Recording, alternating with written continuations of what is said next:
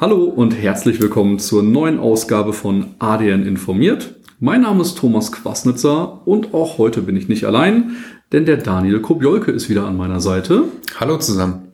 Nachdem wir ja letztes Mal schon einen kleinen Ausflug in die Lizenzwelt von Microsoft unternommen haben und uns dem Thema SPLA gewidmet haben, steht heute direkt das nächste große Thema bevor und wir werden über Microsoft ISV reden.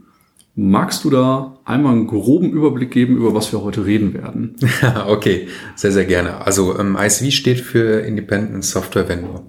Das sind ähm, aus Sicht von Microsoft äh, Partner, die auf Applikationen beziehungsweise Lösungen von Microsoft ähm, ihre eigenen Anwendungen bauen. Das ist dann zumeist ein SQL-Server mit einer Applikation, die eine Line-of-Business-Applikation für Kunden sein kann. Und da stehen wir im Grunde genommen auch gerade von einem Umbruch im Jahr 2019. Äh, denn es ist halt die Frage zu stellen, wie können Microsoft Cloud Services diesen Kanal von ISVs neu beflügeln und auch neue Möglichkeiten bieten. Okay, also ja, wie bei fast jedem Cloud-Thema momentan, äh, ja. viel Bewegung drin, viel, was man beachten muss. Ähm, Im Endeffekt ist es eher ein ähnliches Szenario, wie wir es beim SPLA auch schon mal mit der Multimandantenlösung angesprochen hatten. Also es ist eine der beiden möglichen Optionen, die man im ISV-Bereich hat. Ähm, wie würdest du generell sagen, äh, unterteilt sich die ganze Struktur, was im ISV möglich ist? Also wo sind da die Aufgabengebiete, die sich den Kunden stellen. Ja, also der, der grundsätzliche Unterschied zwischen dem ähm, SPLA und dem ISV-Partner ähm, liegt auch in der Ausrichtung. Historisch gesehen, das kann aber pro Partner nochmal unterschiedlich sein, ist der ähm, Hoster eher sehr, sehr stark darin, ähm, Multimandantenlösungen zu aufzubauen und zu betreiben, dort für die notwendigen Zertifizierungen zu sorgen und ähm, dort ein Angebot zu schaffen, was der Kunde dann sehr einfach als Hosting-Angebot konsumieren kann. Im Vergleich dazu der ISV ist historisch eher, ähm, ja, hat den Fokus mehr auf der Entwicklung der Applikation, ähm, die Betreuung der Applikation und ähm, die Vermarktung seiner Applikation und damit verbunden halt auch die Businessprozesse beim Kunden, auf den die Impl äh, Applikation einzahlt. Und ähm, somit haben wir halt äh, zwei ähm, ja, Partnerarten da draußen, die aber aufs gleiche Ziel hinauslaufen. Wenn wir aus einer Cloud-Perspektive schauen, das wäre nämlich genau diese Multimandanten-Lösung, dass ich halt eine Azure Subscription auf mich selbst buche oder pro Kunde buche, je nachdem, ähm, äh, und dann darin halt meine Lösung baue und die auch darüber vermarkte und den Part des Betriebs ähm, und des Aufbaus äh, eines Rechenzentrums komplett rausziehe.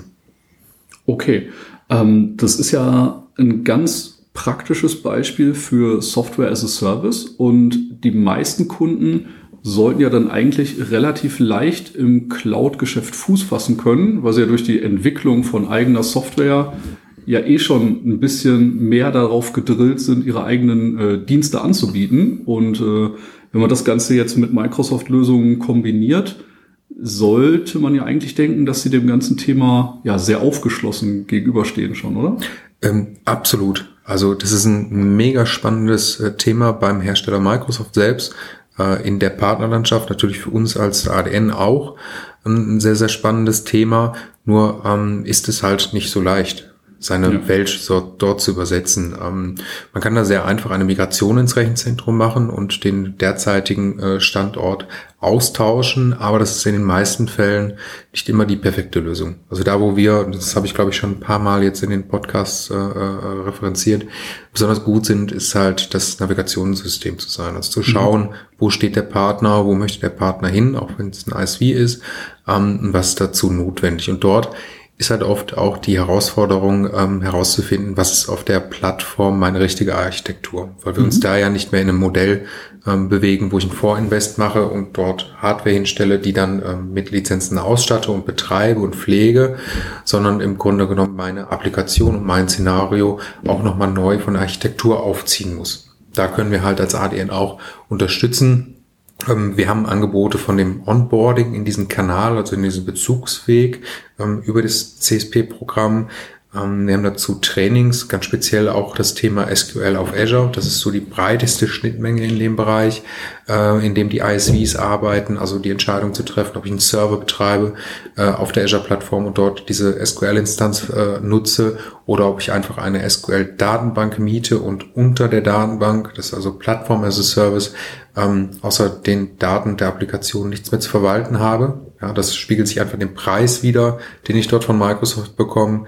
Äh, und da bilden wir ganz einfach aus. Dazu kommt natürlich dann auch das Thema Microsoft Kompetenz für die ISVs. Also es wurde eine neue ISV-Kompetenz geschaffen, die dann die üblichen Vorteile wie Internal Use Rights, das heißt Lizenzen für die eigene Test-Dev-Umgebung oder auch wiederkehrendes Azure-Guthaben äh, äh, widerspiegelt und auch eine sehr gute Außendarstellung ist für die Microsoft-Partner und ganz besonders auch auf die Visibilität gegenüber dem Hersteller Microsoft einzahlt. Ein Pluspunkt, der auch noch mit drin ist, den ich nicht ganz fallen lassen möchte, ist einfach auch die Incentivierung von Microsoft. Das heißt, die Umsätze dort werden von Microsoft nochmal incentiviert. Ähm, da ist es aber wichtig äh, zu verstehen, über welchen Lizenzkanal und welchen äh, Lizenzweg ich mich selbst lizenziere und ob es dort mhm. auch ähm, überhaupt Incentivierung von Microsoft gibt. Okay, genau. Wer mehr zu dem Thema äh, inf äh, ja, wissen möchte, gerne melden. Äh, da gibt es ein paar Sachen, die man berücksichtigen kann und muss. Ähm, mir kommt gerade der Gedanke, äh, jetzt ein bisschen abseits äh, des normalen Skripts. Ähm, Microsoft hat, glaube ich, passend zum Thema ISV auch äh, jährliche oder sogar halbjährliche Hackathon-Veranstaltungen, ja. wo das Thema auch nochmal einen ganz besonderen Fokus genießt. Ähm, hattest du da schon mal äh, die Möglichkeit daran teilzunehmen? Hast du da vielleicht irgendwas, was man noch äh, mitgeben kann? Mhm.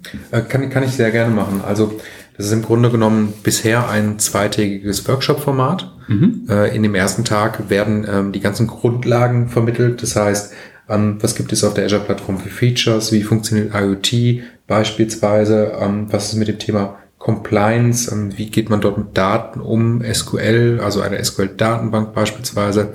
Was gibt es dort für Optionen? Und ähm, natürlich auch eine Gruppendiskussion. Also so ein Workshop lebt ja auch immer von der Unterhaltung, von den verschiedenen Perspektiven der Menschen, die dort drin sitzen, bis hin dann zum zweiten Tag, an dem jeder sein eigenes Szenario mitgebracht hat. Und am zweiten Tag ist halt die Zielsetzung, zusammen mit dem Trainer ähm, dort seine Applikation auf die Azure-Plattform zu bringen. Dann nicht nur diesen Stand zu haben, sondern auch die Perspektive zu haben, wie kann ich das noch optimieren. Also nicht nur einfach eins zu eins abbilden, ähm, sondern wie kann ich möglicherweise den Code meiner Applikation in einen App-Service reinbringen, um den Betrieb der einzelnen Ressourcen, die drunter liegen, die in dem alten Szenario drin waren, komplett aus der Rechnung und der Pflege auch rauszustreichen. Was am Ende des Tages auch ein Security-Gewinn gibt, denn weniger Angriffsfläche ist am Ende des Tages immer gut. Ja, super gut. Also tatsächlich äh auch einfach das Ganze so ein bisschen mehr mit Leben füllen und mhm. da auch tatsächlich mal sehen, wie das dann tatsächlich in der Praxis umgesetzt werden kann. Deswegen auf jeden Fall eine sehr spannende Sache und äh, da vielleicht einfach mal die Augen aufhalten. Die Termine kommunizieren wir auch auf jeden Fall, äh, wenn die mal wieder von Microsoft anstehen.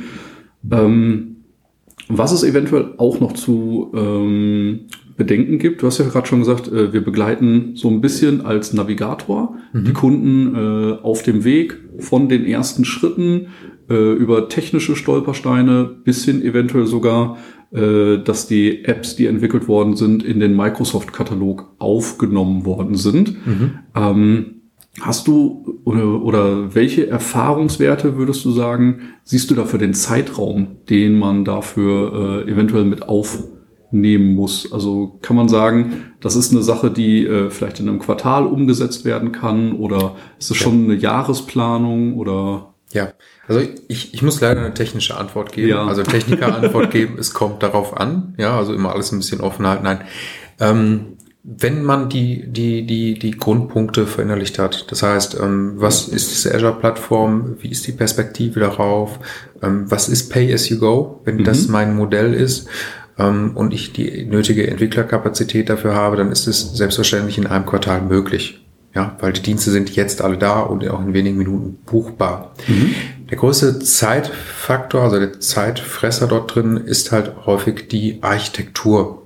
Also wie möchte ich dort auf die Azure-Plattform und ähm, auch die Ausbildung und Schulung der ähm, Kollegen, die das Ganze betreuen und die es dann technisch auch ausführen. Mhm. Ähm, das ist aber recht wichtig, das ja frühzeitig auch schon einzuleiten also ähm, ich würde dort als ISV auch nicht mit dem Punkt ähm, Architektur starten, sondern ich würde generell, um das Ganze bewerten zu können und bewerten zu können und auch mein Geschäftsmodell langfristig darauf auszurichten, ähm, mehr als einen Überblick verschaffen. Das geht im besten Fall immer im 1 zu 1 mit uns als ADN, mhm. ähm, sein Szenario, sein Geschäftsmodell erklären ähm, das im Grunde genommen ja zusammen gegen das Geschäftsmodell äh, von Microsoft zu halten und zu schauen, wo sind die Schnittmengen, wo ergeben sich neue Möglichkeiten, ja, wie ist die Lizenzierung in den Fällen, baue ich bisher eine, eine Lösung bei Kunden, ähm, nutze ich Multimandanten-Szenarien, also baue ich diese Lösung bei mir?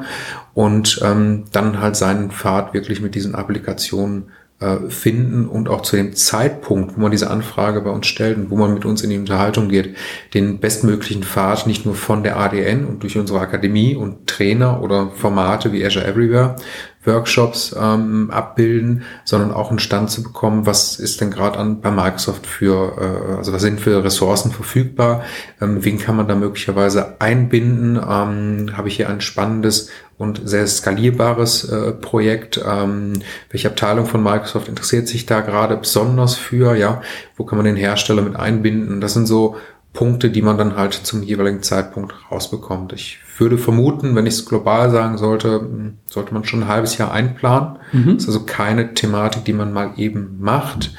Ähm, ist natürlich möglich, aber ich denke, ähm, da hängen so viele Geschäftsprozesse dran, auch strategische Entscheidungen, dass man sich die Zeit doch nehmen sollte. Und da ist mein Rat, äh, lieber früher als äh, später ähm, auf die ADN zuzukommen und mit uns im Detail darüber zu sprechen.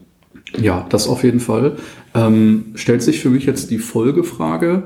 Ähm, hast du Erfahrungen damit, äh, für wie viele ja, Endkunden die einzelnen Szenarien aufzusetzen sind? Weil du hast ja gesagt, es gibt zum einen die Möglichkeiten, dass man pro Kunde eine Azure Subscription bucht oder eben auch, dass man auf sich selbst die Azure Subscription bucht, um die Dienste dann mehreren Kunden zur Verfügung zu stellen. Mhm. Ähm, was glaubst du, wo ist so die Schnittmenge, ab wann lohnt sich die ja quasi Multibandantenlösung, um seine ähm, ja, Lösung quasi mehreren Kunden gleichzeitig zur Verfügung zu stellen?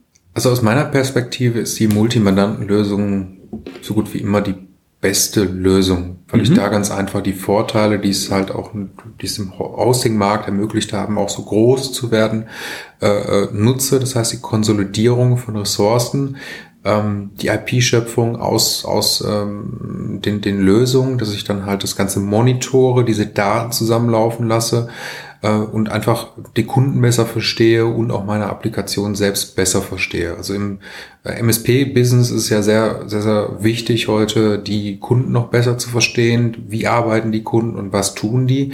Ich denke, im ISV-Business ist es auch nochmal mindestens gleich so interessant zu wissen, ähm, wie funktioniert meine Applikation und wie kann ich die noch weiterentwickeln. Deswegen bin ich persönlich immer ein Fan von ähm, Multimandantenlösungen. Mhm. Das heißt, ähm, ich als Microsoft-Partner buche eine Azure Subscription auf mich selbst bin dann aus Lizenzsicht, das würden wir über unseren ähm, CSP Direct Vertrag bedienen, ähm, bin dann selbst der Endkunde als Microsoft Partner, muss aber auf der Ebene bedenken, das ist ganz, ganz wichtig, dass die SLAs, also die Service Level Agreements von Microsoft nur bis zu mir gehen. Das heißt, ich bin dann aus Sicht von Microsoft der Endkunde und müsste meine eigenen Service Level Agreements ähm, in Richtung meiner Kunden definieren. Das heißt, wenn dort dann tatsächlich mal was in diesen ähm, großen Rechenzentren von Microsoft passieren sollte ähm, und ich dort einen, einen Anspruch stellen möchte oder mit dem Microsoft dort in die Diskussion gehen möchte auf Basis der Service Level Agreements, da kann ich das als, als Endkunde machen, ja.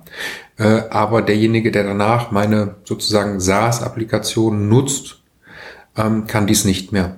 Ja, und das ist ganz wichtig in dem Konstrukt zu betrachten. Und es kann auch sein, dass da in dem Modell dann die, der Bau ähm, eines eigenen Tenants für einen Kunden und das Deployment über ähm, ja, äh, äh, Skripts beispielsweise in diesen eigenen Tenant rein noch die bessere Lösung ist, weil dann der Kunde der Endkunde ist und in dem mhm. Fall, das ist jetzt einer der Fälle, wo dann auch die ähm, Microsoft Partner ID in der Buchung verknüpft wird und der Partner dort von Microsoft äh, natürlich auch die Incentives erhält, weil er selbst nicht der Endkunde ist. Ja. Also ich muss da leider wirklich diese Techniker-Antwort geben. Es kommt darauf an, aber ähm, das ist im besten Fall wirklich mit uns äh, eben im Eins zu eins äh, äh, durchzusprechen und ähm, da können die Partner extrem gerne auf uns zukommen. Da teilen wir unsere Perspektive und ähm, ja geben auch so ein bisschen Anleitung, wie das Geschäftsmodell von morgen aussehen kann. Ja, sehr guter Punkt. Ne? Es fällt einem halt auch in Gesprächen immer wieder auf, kein Endkundenszenario ist gleich. Mhm. Und äh, man wird immer wieder auf kleinere Herausforderungen äh, stoßen, äh, ob es jetzt bei einer normalen Lizenzierung ist. Äh, man wird immer feststellen, manchmal nicht ganz äh, ersichtlich, was beim Kunden in der Vergangenheit passiert ist. Und da muss man halt schauen, dass man das bestmöglich für die Zukunft neu äh, sortiert und organisiert. Die erste Möglichkeit im CSP-Programm, das ist im Grunde genommen die präferierte Möglichkeit für den MSP, also den äh, äh, Service Provider, also den Managed Service Provider. Dieser nutzt einen Dienst, einen SaaS-Dienst meist von äh, Microsoft wie Office 365 und erstellt einen Tenant, also einen Account für einen Kunden und bucht dort diese Subscription und die Anzahl der Lizenzen rein. Das wäre das indirekte CSP-Modell. Das heißt, über uns als indirekten Provider beziehen die Partner für den Kunden innerhalb von zwei bis vier Minuten diese Subscriptions und statten ihn mit Lizenzen aus. Im Modell direkte Partnerschaft, den Vertrag haben wir nämlich auch inne, ähm, wir sind direkter CSP-Partner äh, äh von Microsoft, könnten wir äh, auch Endkunden bedienen. Und das mhm. machen wir auch. Also das machen wir normalerweise im Channel nicht, weil wir sind ein Distributor, wir haben ein Versprechen an unsere Partner. Ähm, aber in dem Fall machen wir es, insofern der, der Endkunde auch ein Microsoft-Partner ist, sozusagen ein ISV mhm. beispielsweise, der dann die Subscription auf sich bucht, also eine Azure Subscription auf sich bucht und diese Ressourcen mit seiner eigenen IP veredelt und dann X Kunden dahinter zur Verfügung stellt. Hast du noch irgendwas äh im Köcher, was man zum Thema ISV auf jeden Fall noch mit an die Hand geben sollte? Ja, also ich würde noch mal ganz kurz auf, auf Chancen und Herausforderungen eingehen. Mhm. Ja, ähm, ich sehe einfach persönlich die Chance mit der Microsoft Cloud dort äh, sehr stark zu skalieren und das auf einem äh, Compliance- und Security-Level, ähm, was ich so einfach kaum auf der Welt finde. Das heißt, Zertifizierungen wie SOC 1, SOC 2, SOC 3, ISO-Zertifizierung sind als Basis alle schon vorhanden. Mhm. Wo ich als, sagen wir mal, Hoster lange für bauen müsste, um sowas äh, herzustellen. Ich habe eine letzten Woche in einem Kundenszenario von einem ISV, der hatte mit einem sehr bekannten Autohersteller ein Szenario, ist ein recht kleines Unternehmen und wir haben die äh, Security- und Compliance-Anforderungen des Kunden besprochen. Wie können Sie das herstellen? Und ähm, an vielen Stellen haben wir dann wirklich äh, bemerkt und festgehalten, dass die Microsoft Cloud schon eine gewisse Grundcompliance und Security, weil es alles as a Service durch Microsoft gemacht wird, äh, mitbringt. Das heißt, der Punkt Skalierung ist hier für mich als Chance super, super wichtig. Ähm, wenn beispielsweise ein Microsoft-Partner Salesforce gebaut hat, ähm, dann hat er eine sehr gute Basis, um hier wirklich durchzustarten. Das nächste äh, ist ein ja, Wortkombination, die ich äh, so ein bisschen äh, geschaffen habe. Ähm, try and pay as you grow. Ja, also wir arbeiten ähm, hier mit einem, Entschuldigung für das Englisch an der Stelle, äh, mit einem Pay-as-you-go-Modell, das heißt einem verbrauchsbasierten Modell.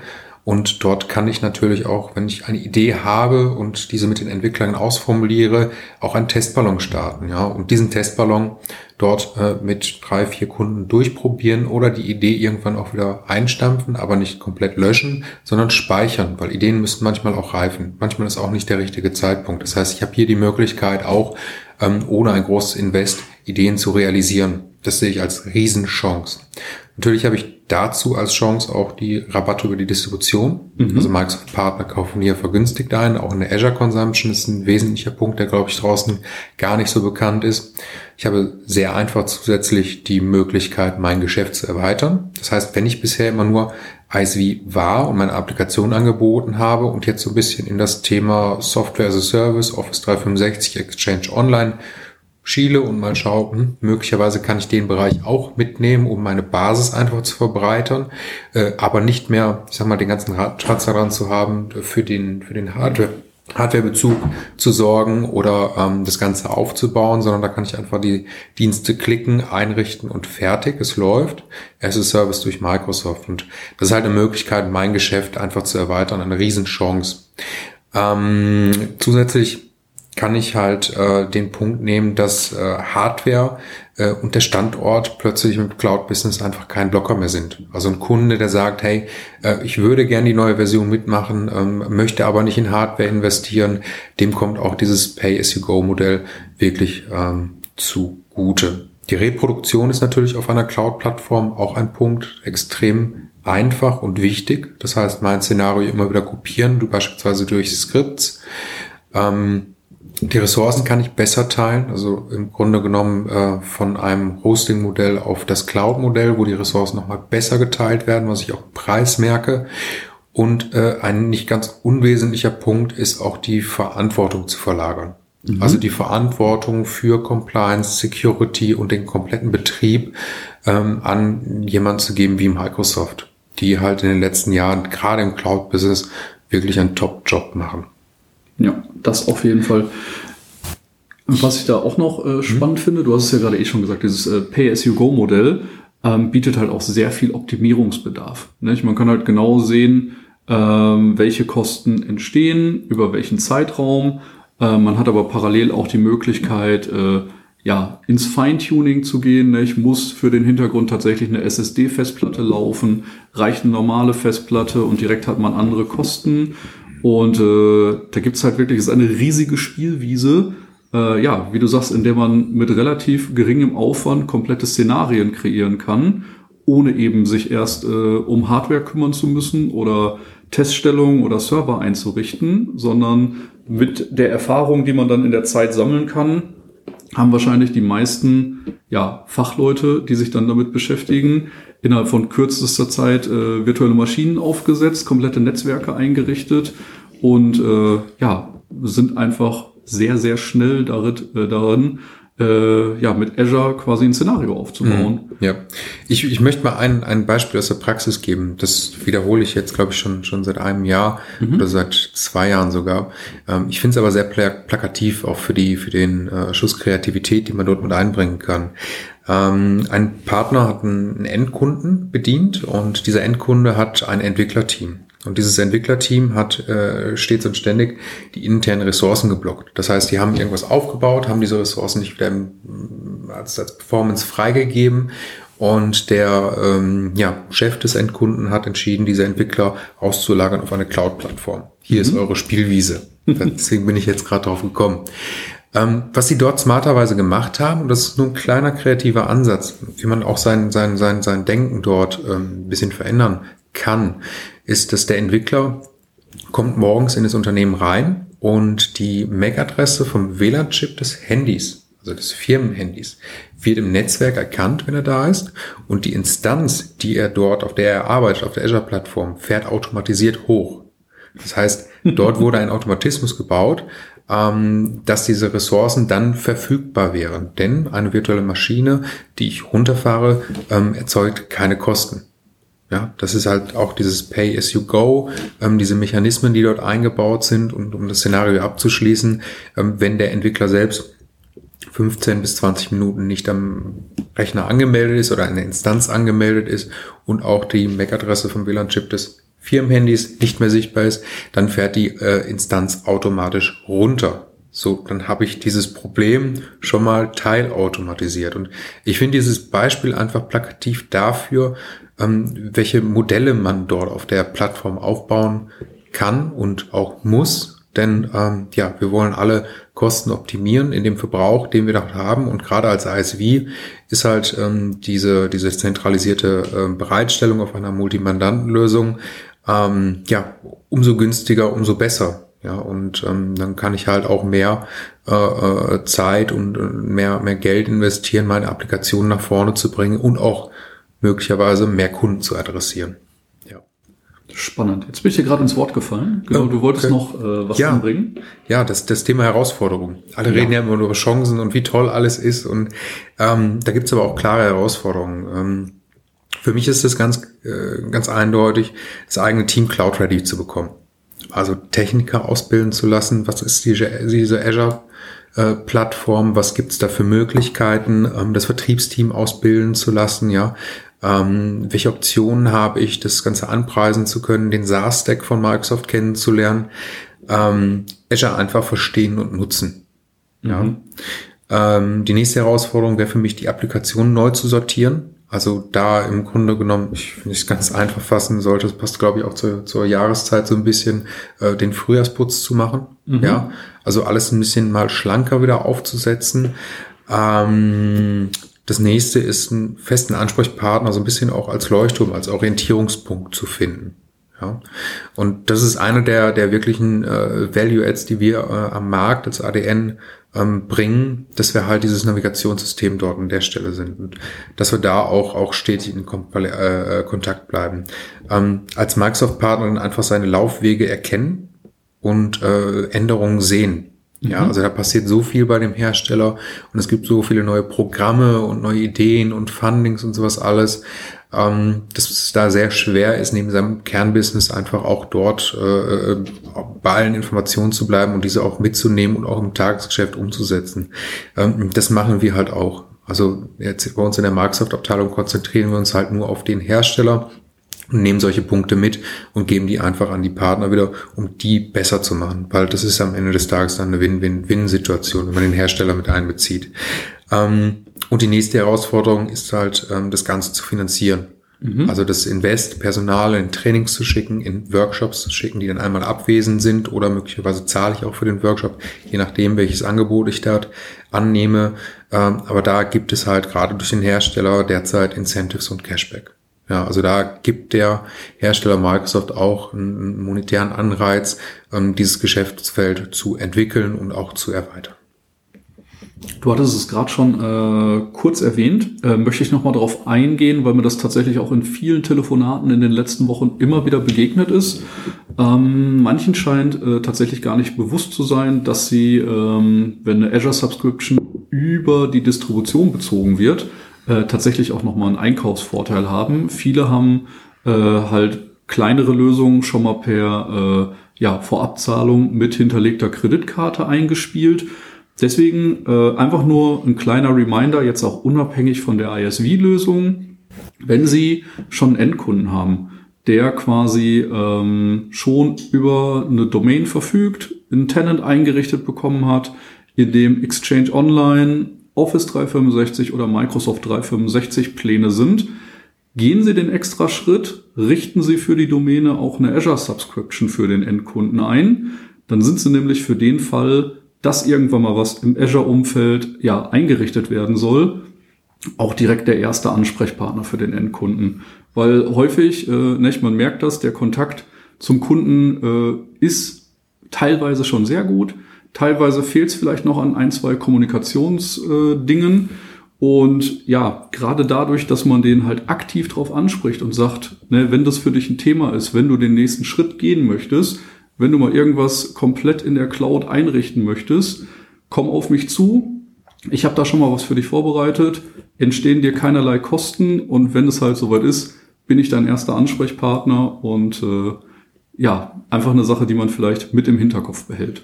Ich habe da noch, noch ergänzend ein Stichwort zu Schatten-IT ganz einfach.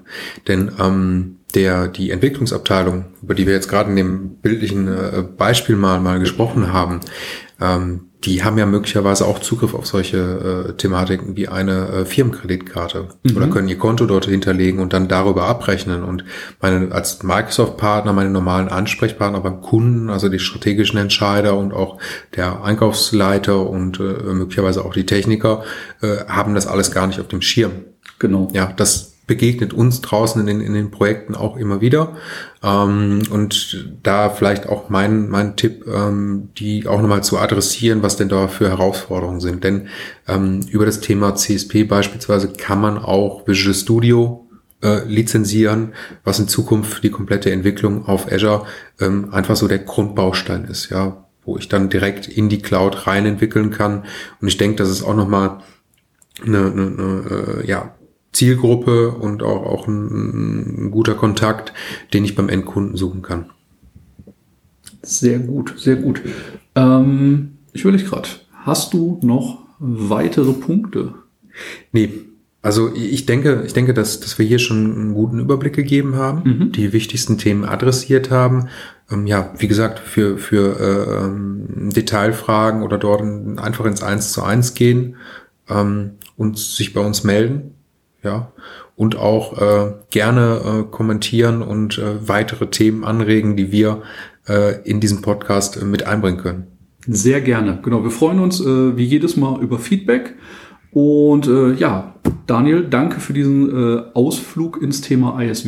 Immer wieder gern. Und ich freue mich auf Telefonate zum Thema und wünsche noch einen schönen Resttag. Bis bald.